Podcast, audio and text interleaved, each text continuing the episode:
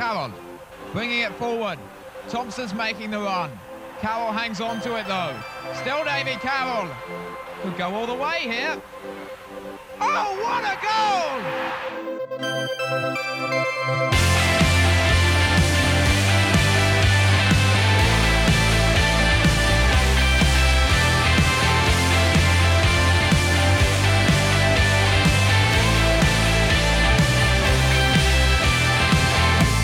I'm Phil Catchpole and welcome to episode 18 of Ringing the Blues. On this week's show, we have all the action from Saturday's win over Rochdale, plus reaction from Gareth Ainsworth and Jason McCarthy. Eric from Chiltern Samaritans tells us all about banishing the blues and Brew Monday. Plus, allow me my fanboy moment this week as we have an interview with Wycombe legend Steve Guppy. But first, let's fly to Mexico City to see our old friend Uri.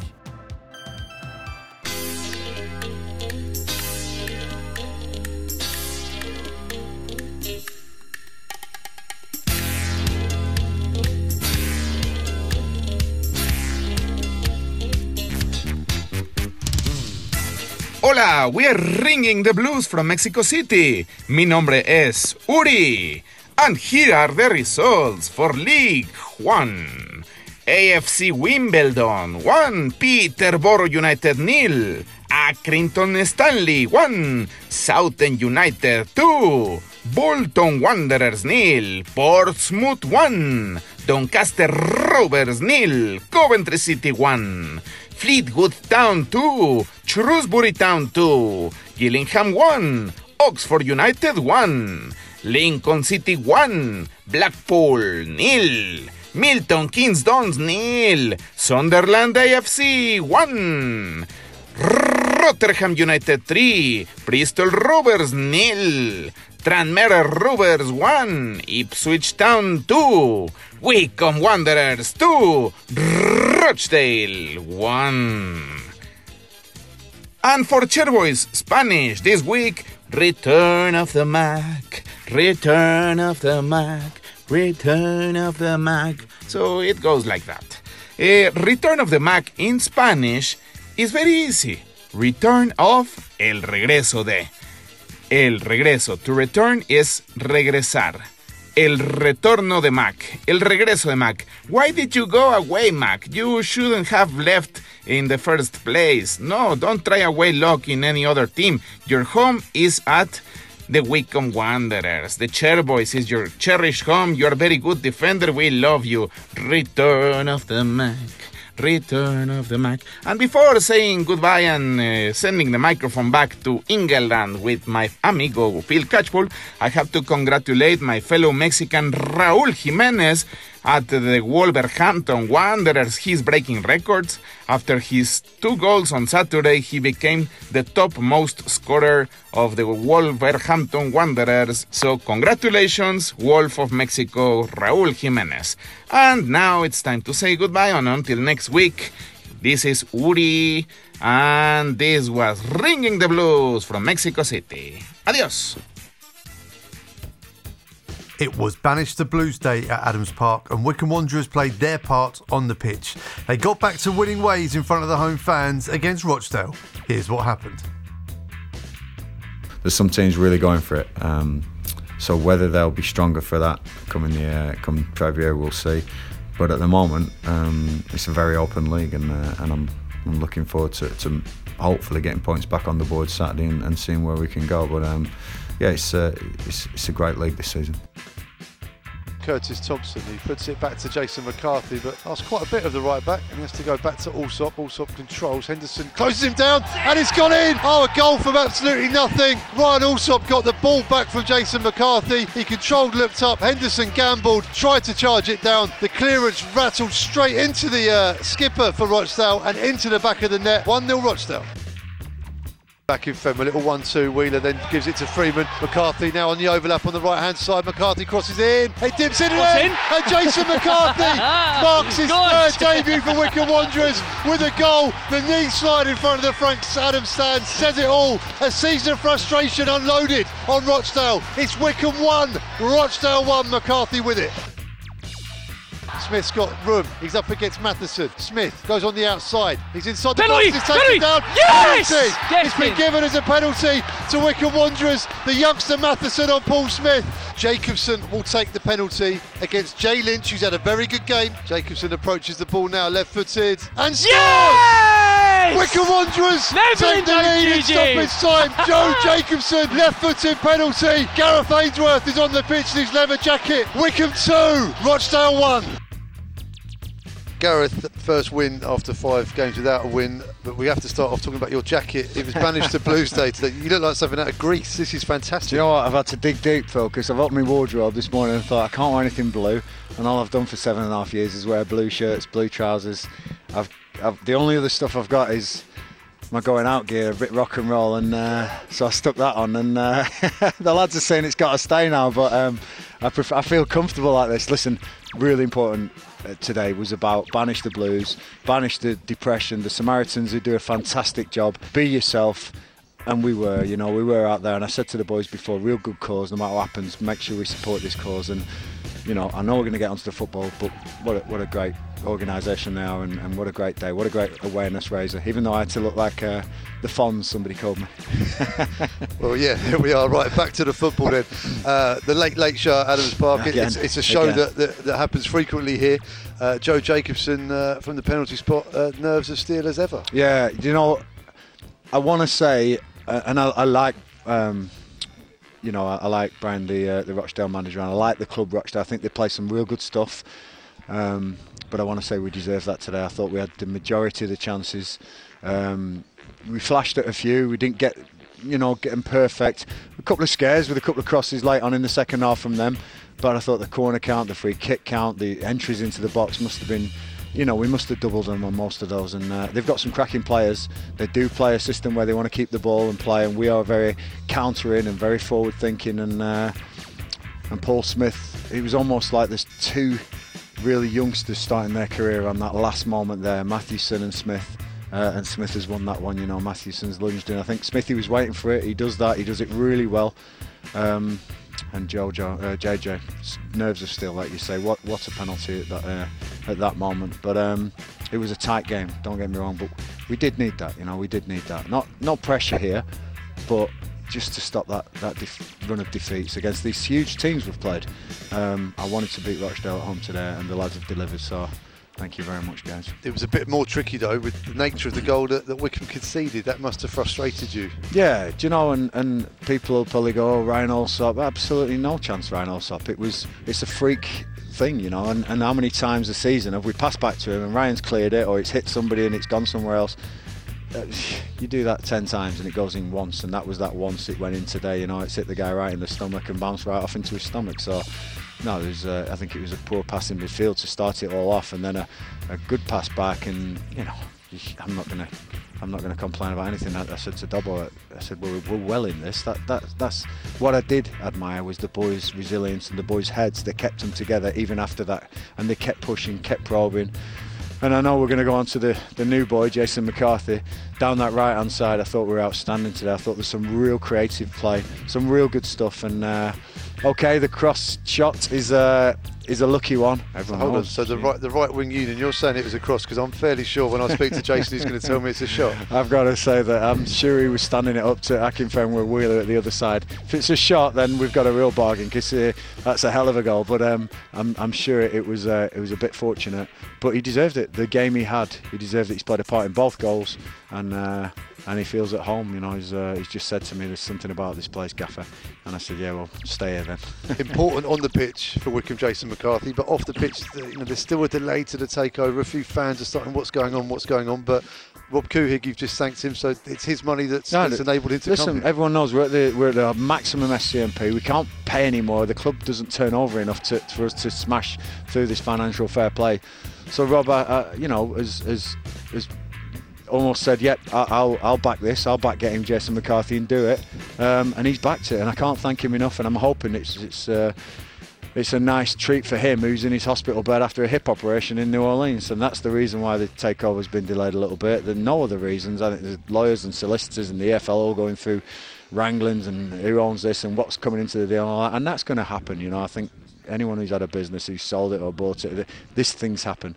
The conspiracy conspiracy theories can be there all they want, but believe me, um, Rob's going to be owning this club very soon, and I think he's showing what he wants to do with this club by the by the, the simple act of, of allowing me to get Jason McCarthy. And that right back was a, was an area where we needed some cover.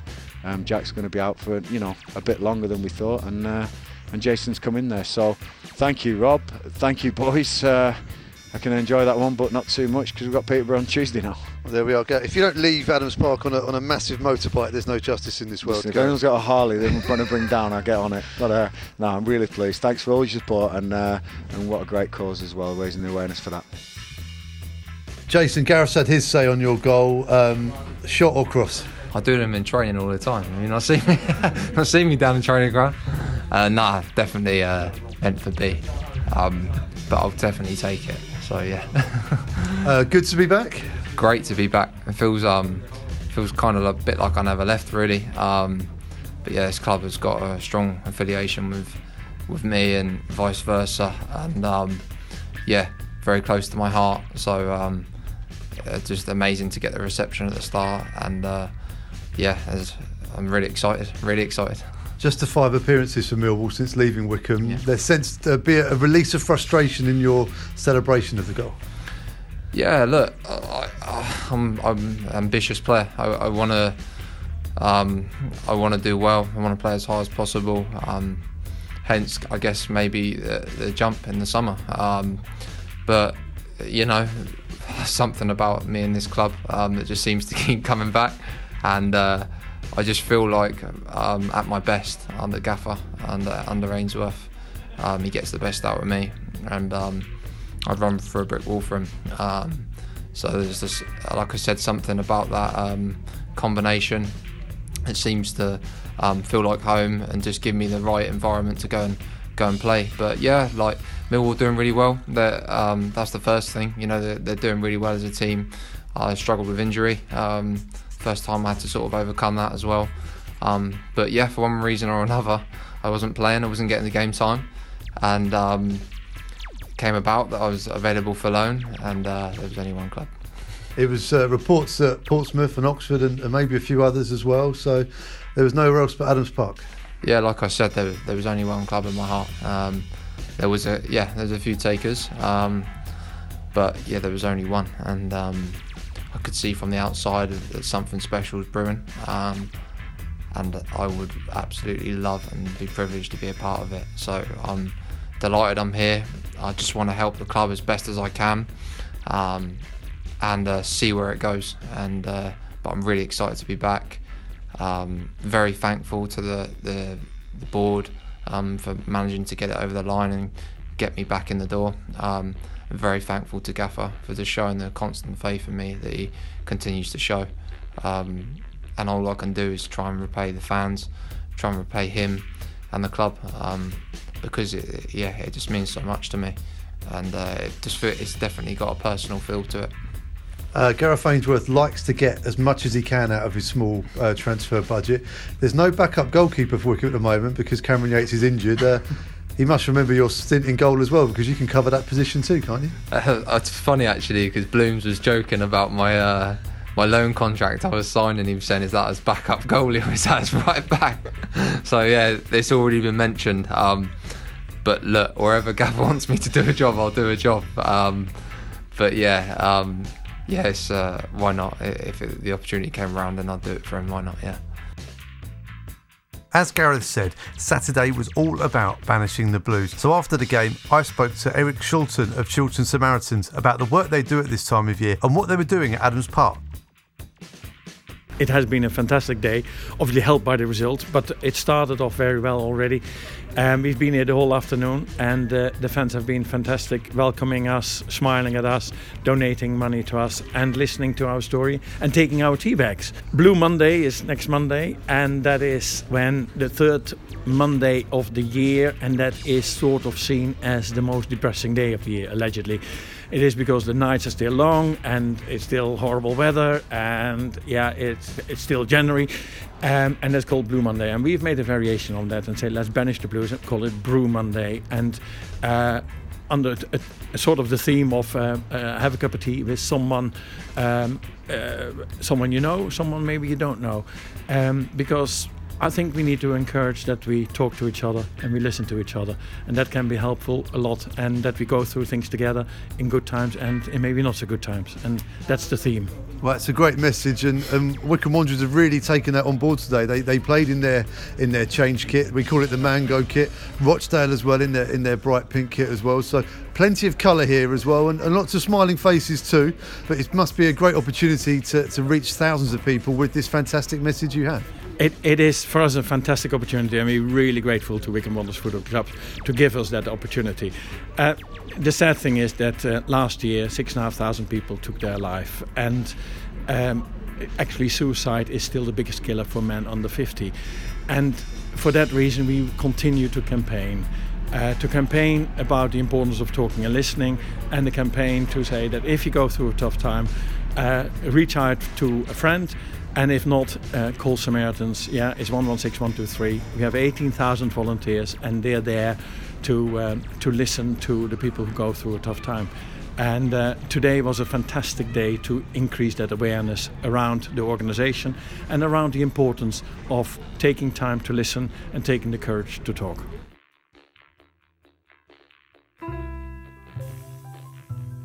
Many thanks to Eric and the team at Chiltern Samaritans. Have a brew Monday, any Monday this January or February, or any day that's good for you, really. It's good to talk, remember that. Stay tuned for the interview with former Wycombe Wanderers wing wizard Steve Guppy. But before that, we must find out what the Rochdale fans made of the game at Adams Park on Saturday. 1907. Really, really frustrating that we did such a good job and pretty much nullified their attacking threat. I've never seen us do so well against Akinfenwa before. McShane and O'Connell were outstanding and they dealt with everything. We played some good stuff and should have scored a, couple more. I can't believe we're coming away from that game with nout. Reg Jenkins.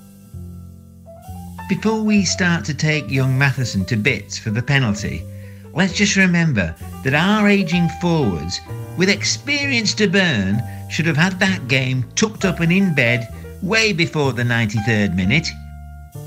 49th season. Matheson is 17 years old and he's bound to make mistakes. If any player warrants criticism, it's the stump of a number nine that we have persisted with for far too long. He had two or three decent chances today and inevitably failed to get on the score sheet. Andrew has none of the natural instincts of a striker, and we should ship him out now. He had his last chance today, and he failed the test. Shun. I'd rather lose by three goals than by one goal in the last minute. I reckon we've conceded more goals in the last 10 minutes of games than anyone else in England over the past three seasons. There are still some positives to be found, though. We're a squad ravaged by injury, and that team today is not remotely close to being full strength. Yet, despite that, we've outplayed, for large parts, the allegedly second best team in the league and been undeservedly beaten in the final minute. If we ever manage to get a fully fit squad, we're comfortably a top half team. Oxdale. Ainsworth won that. About 15 minutes from the end, Matheson misplaced a pass, and Ainsworth called one of his subs over, immediately put him on, and stuck him up against Matheson. And it was that sub that was brought down by a tiring 17 year old in the 94th minute on a heavy pitch. Oh. Pioneer. That was a truly terrible pitch. Can we blame Rochdale Hornets? Have they been playing a few pre season games there? Right, if I told my 14 year old self I'd be talking to Steve Guppy on the phone one day, I don't think he'd have believed it. My favourite ever Wycombe Wanderers player, and I'm sure some of the people listening to this podcast would agree with me as well. Steve Guppy, quite simply, Wycombe legend, welcome to Ringing the Blues. How are you? Well, that was a very nice intro. I've not, I've not been talking to you that nicely for quite a while, so uh, I'm very good, thank you. Thanks for asking.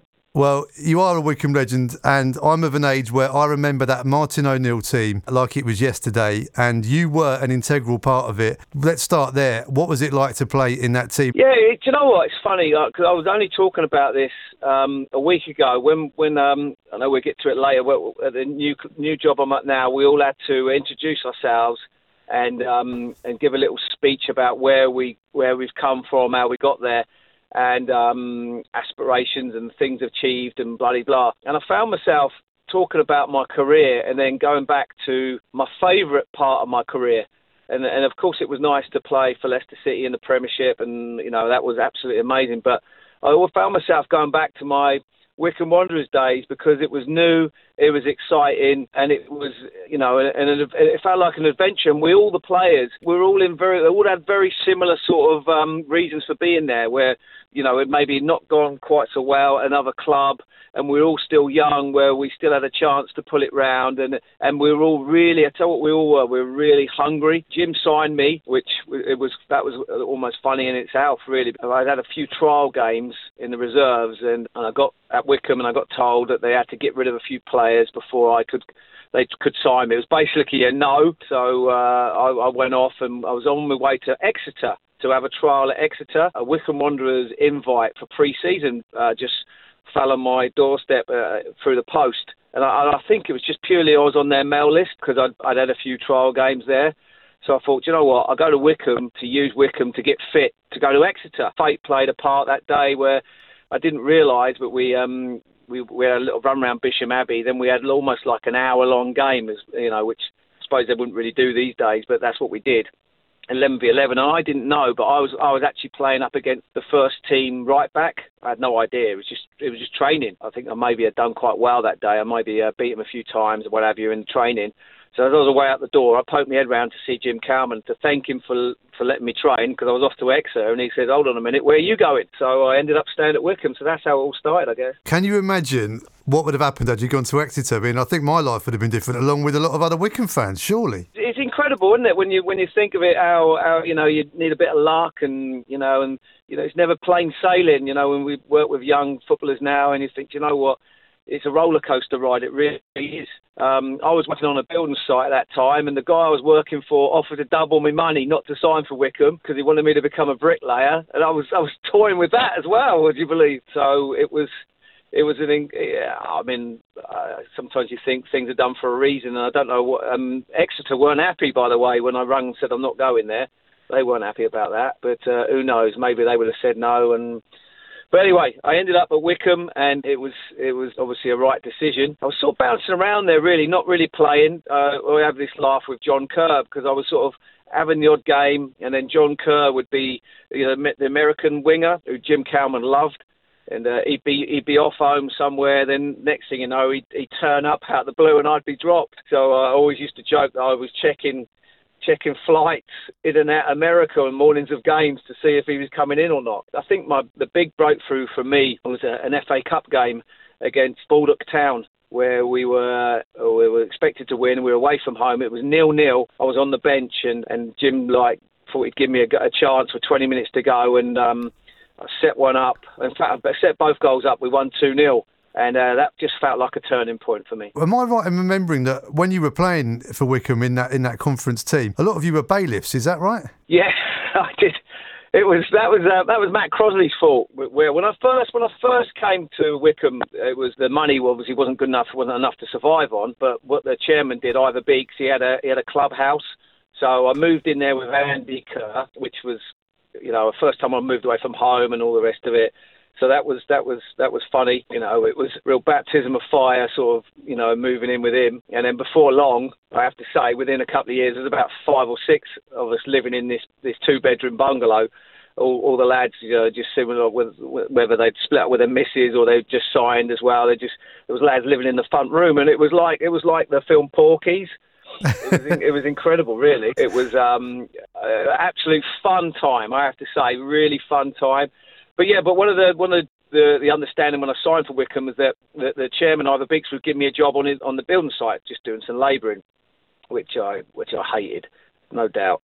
So Matt Crossley was doing a bit of bailiffing, which was an even worse job, and I I helped out with that for a little period, but I uh, ultimately got sacked from that after a few weeks because uh, I uh, I left early because we were playing Witton Albion and we were we were getting on a coach on a Friday night. I was going to miss the coach, so I dropped everything and left it, and uh, they uh, they sacked me off the back of that. So I wasn't too bothered to be honest.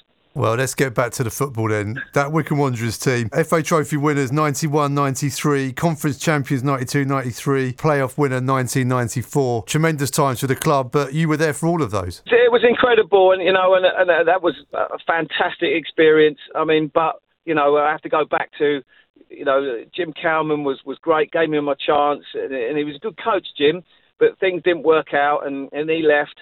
And then the, the thing that really turned it round for all of us, and I think all the players will say the same, was the day Martin O'Neill walked through the door. He was different, you know, installed a belief in us and a, and a will to win that was probably missing in all our careers. You know, as young players, he obviously inherited, and he always says it, he inherited a really strong side that was probably underachieving maybe. Um, you know, people like Dave Carroll, Matt Crossley, Keith Ryan was just there or thereabouts as well. We were all in the kind of reserves, in and out the first team at the same time. Martin O'Neill came in and saw something in all of us and give us such a lift. But also a will to win. I mean, I, I get asked a lot. You know, what what was it that Martin O'Neill did for me to really help me? And there was so many things. But in them early days, I think he taught me if I'm being honest, to, to stop feeling sorry for myself. You know, it's, it's such a roller coaster ride, and you just sort of just see through all the all the fog and just really concentrate on on getting better and trying to win games, and and and that's what he did. And we went on a hell of a journey.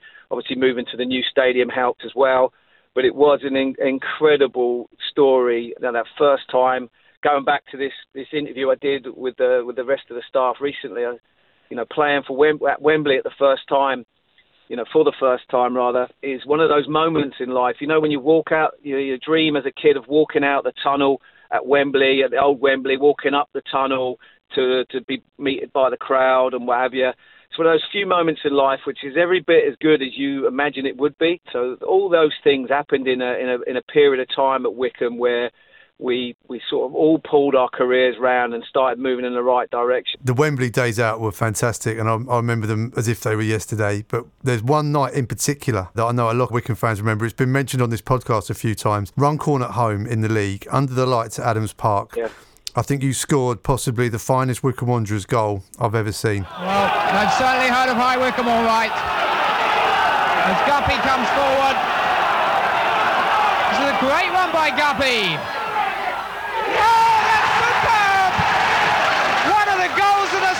from Steve Guppy. Quite He took it all of 70 yards and finished with all the nonchalance of a stroll in the park.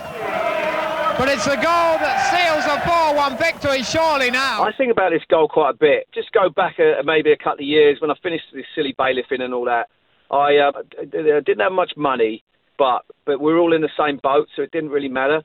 So I had enough to feed, you know, feed myself and what have you. So what I decided to do, even though we were non-league, I decided to go professional because uh, I was fed up with waiting to become a professional footballer. So I decided to go pro myself. But basically, what I did, I just didn't have a job, and I went out and trained myself every day. And it's something I have to be honest, I did throughout my whole career. And I think it was more to do with the extra training. I used to use a lot of visualization when I was doing it, like crossing balls, imagine, you know, and knowing when you've crossed the ball right that that would be in the right area, and thinking I'd be doing that come the match day. And it helped me a great deal. And I try and pass it on as a coach now because, you know, I, I think if I did that during the week, then come the weekend, I'd look at my fullback I'll be up against and go, do you know what? I've worked harder than you, I've prepared better than you, and it just gave me the confidence I needed to really try and to kick on. But that goal, that goal against Runcorn, I'd been working on on something similar on my own for maybe one or two years, where I'd be going in against the keeper, and then I'd shape to look like I was going to strike it, and then I'd dink it over him because I see it on TV. Uh, like Gary Lineker used to do it a lot, and. Uh,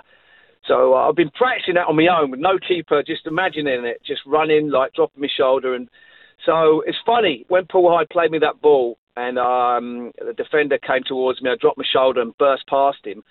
I was probably around about the halfway line, and I knew at that point I was in on goal because I knew the pace I was going at. I could see out of my, you know, out the corner of my eye that the centre half wasn't getting there, and the midfielder was chasing me. You know, I, he wasn't. So I knew I was in on goal. So from it was weird from that halfway line till I I got to the goalkeeper. I was having a conversation with myself in my mind where I'm like, right, what am I going to do here? And I'm like, you're going to chip him. You're going to chip. You're going to chip him. You've been working on this. You're going to do it. I'm like, I don't know, it's like a mad sort of conversation with my mind. And then I got to the point where I've just passed the halfway and I'm like, I'm chipping him. If, if it doesn't work, then then to hell with it. Oh, that's what I'm doing. And it, it just all played out really well because I, I just so I sort of made my mind up, knew what I was going to do. So there's all almost got rid of all the clutter out of my head. So I knew what it was going to do, and I was all, almost went into autopilot where I just worked on going as hard as I could, keeping the ball under as much control as I could. And the moment the keeper made his move out towards me, I was going to dink him, and um, thankfully it played out. You nearly did it again in the same game. I remember it incredibly well as well. Same wing. On the commentary, on the clip on YouTube, you, you watch it back. You can almost hear what there is is there's an audible sigh as you don't go for goal and you just cut it back across goal. Simon Hutchinson comes in and scores instead. But I think we're all willing you on just to do it one more time. Now Guppy again. Surely he can't reproduce it here. Oh, he's squared it across. Now, Hutchinson. Yes!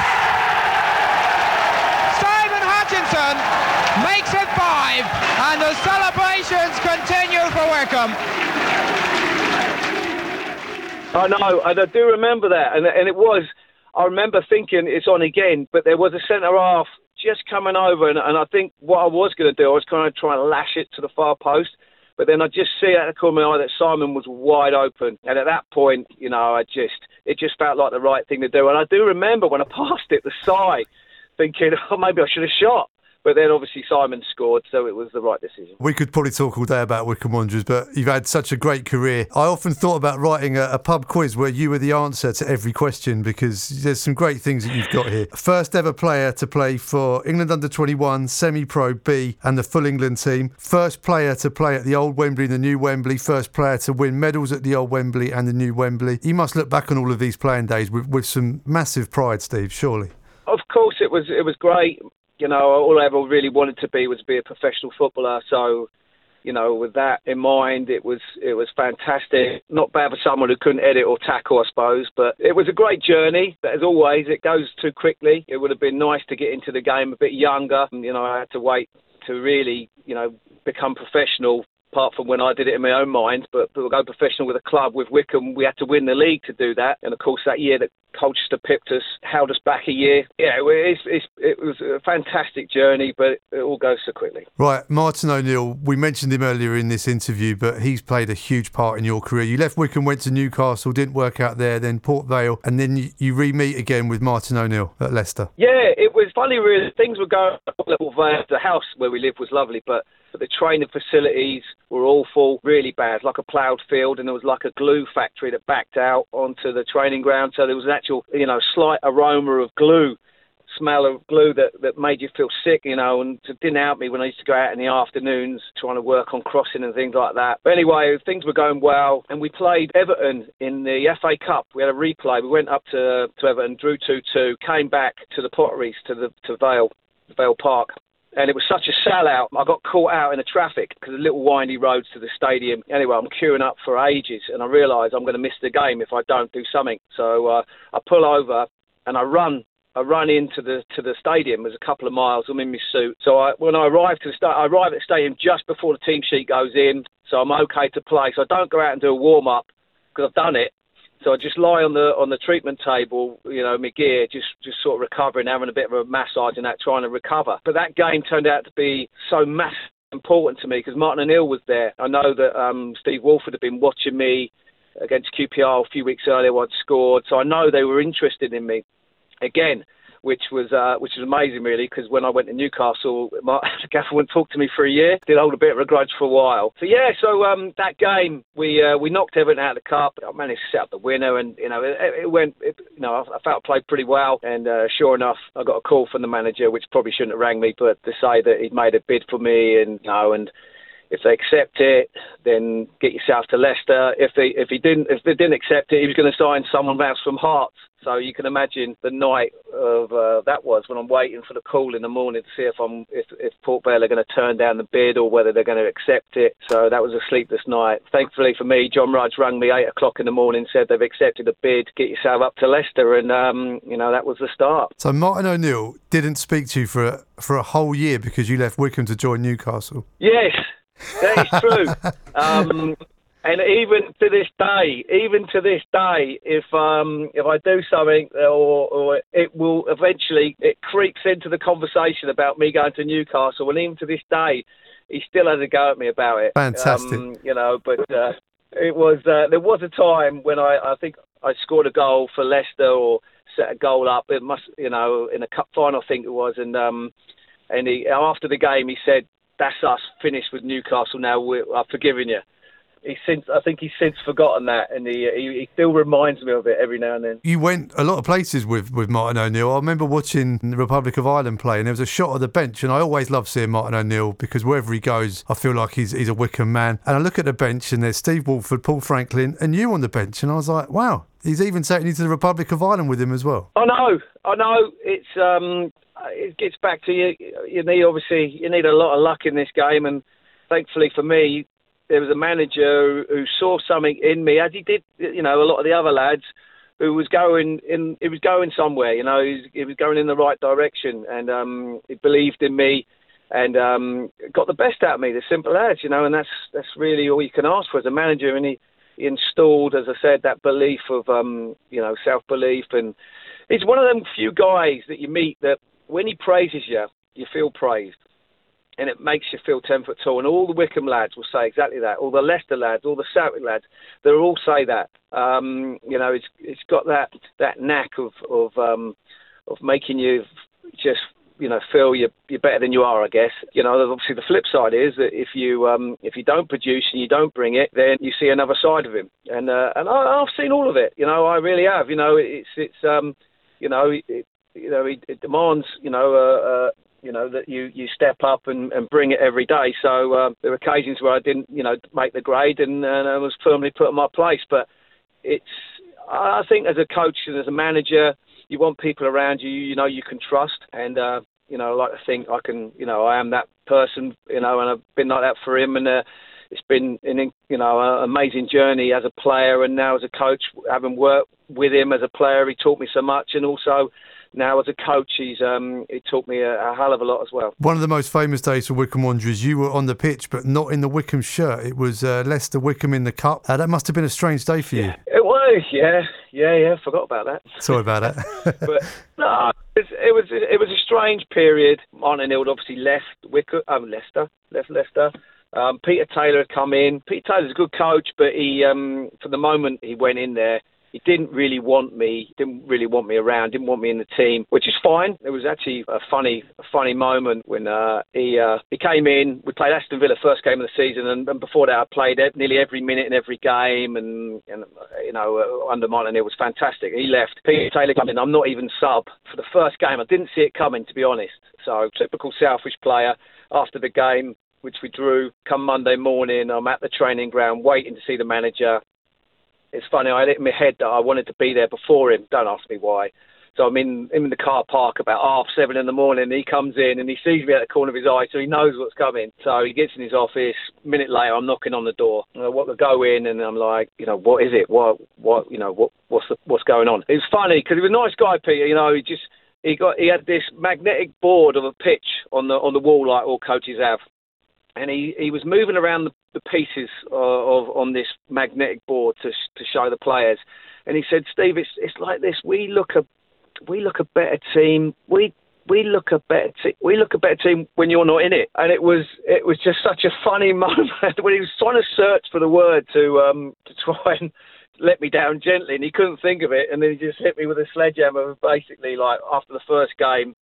So uh, it was actually it was a, mo- a, moment I looked at him, he looked at me, and we both burst out laughing. So uh, that was my my time. That was my time under Peter Taylor. I was in and out of the team. So basically, I'm building up excuses for uh, for why we lost to Wycombe. But uh, sadly for me, I actually recalled me to play Wycombe, and uh, No, it was it was. Uh, you know, we had just one of them games where it didn't work out for us, and Wycombe hung in there, did a fantastic job on us, and, and of course the the lad who scored the winning goal, great goal by the way, and the story behind him made it all the more magical for Wycombe. and yeah, you know, knocked us out and went on to play Liverpool in the semi-final. So, uh, you know, fair play to them. Right, let's move to the present day then. As we speak, you're in Nashville in the United States, mm. and what what takes you out there? I had a later on in my career, I uh, bounced around playing for a number of teams, but then I I, I ended up at uh, DC United. You know, I think it was 95, 96. So I went to play in the MLS for a period. Injuries caught up with me, and it didn't work out for a number of reasons, but it stuck with me. I loved it. I loved the experience and just it just felt new, fresh, exciting. So when that time finished there, I, I went back to England and um, Gary Smith, who like say was a teammate at Wycombe, you know, as, as a lot of the Wycombe players, we all stayed in touch to, to this day. You know, we all we all talk. I talk to Matt Crossley all the time, Keith Ryan, Glyn Creaser. You know, uh, it just it's, it's a, a, magical time. But Smudge is someone that I really stayed close with, and we went on holiday every year. And we, it's almost like we've been planning it for years. We're talking about coaching all the time, talking about this, that, and the other. And I came back from DC United, and I said, Smudge, we got to get out to America. This is the place. You know, it, it's just, it, you know, we love it. And incredibly, within a few years, I was then player assistant coach at a team called Rochester Rhinos, who um, play in the USL, one league below the MLS. That job came out of nowhere, and I'm out there.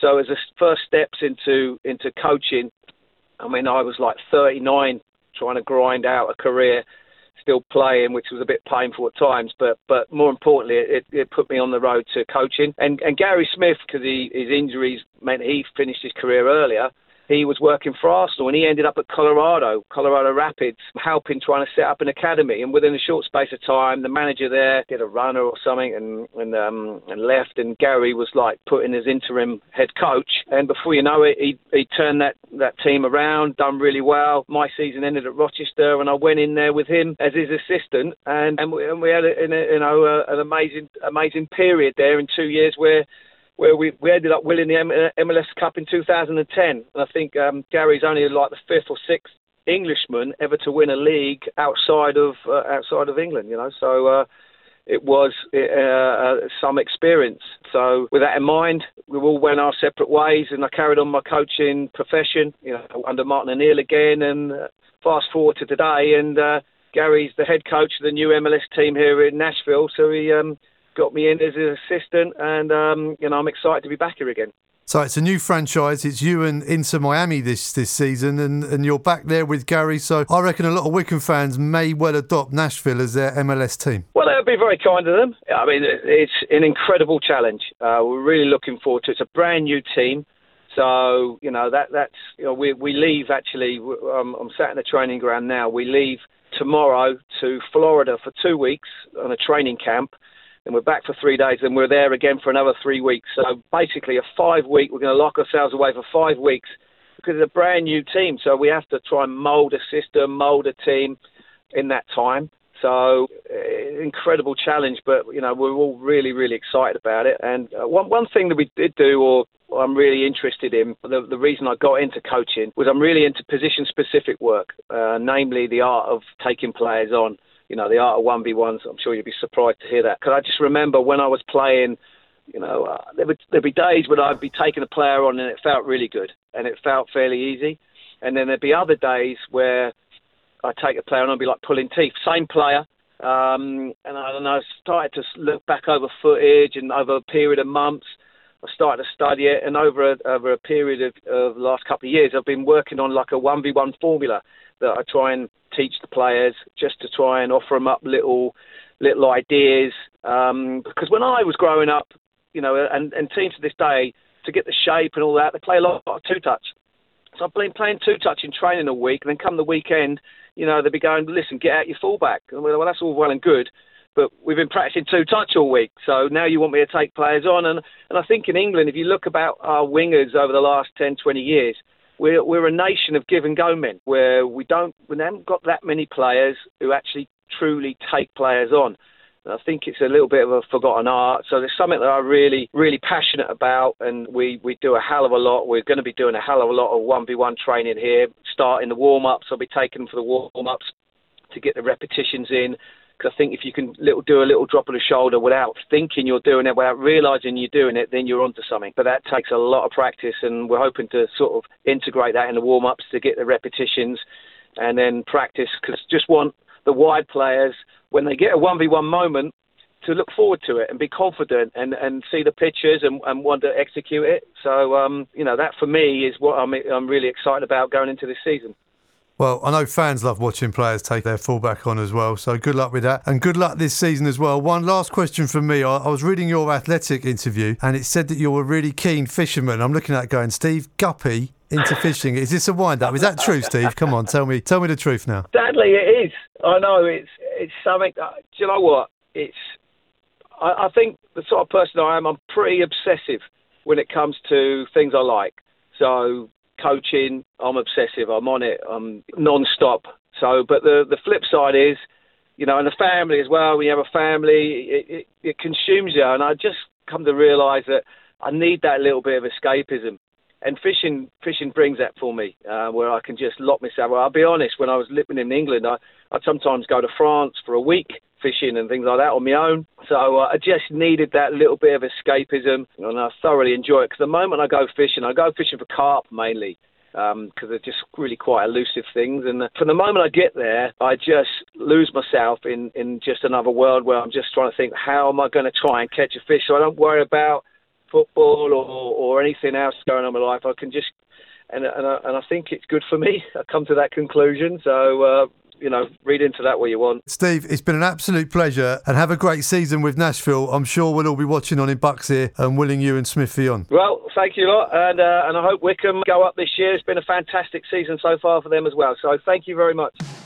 Right, that's your lot for this week. Many thanks to Vital Len, Eric Shulton and Chilton Samaritans, Steve Guppy and Christina Mayor Belder of Nashville SC. If you can't make the trip to Peterborough, then full commentary will be on BBC Three Counties 98 FM and on iFollow. We'll be back next week on Ringing the Blues with news of Wycombe's trip to the posh and loads more. Come on, you Blues.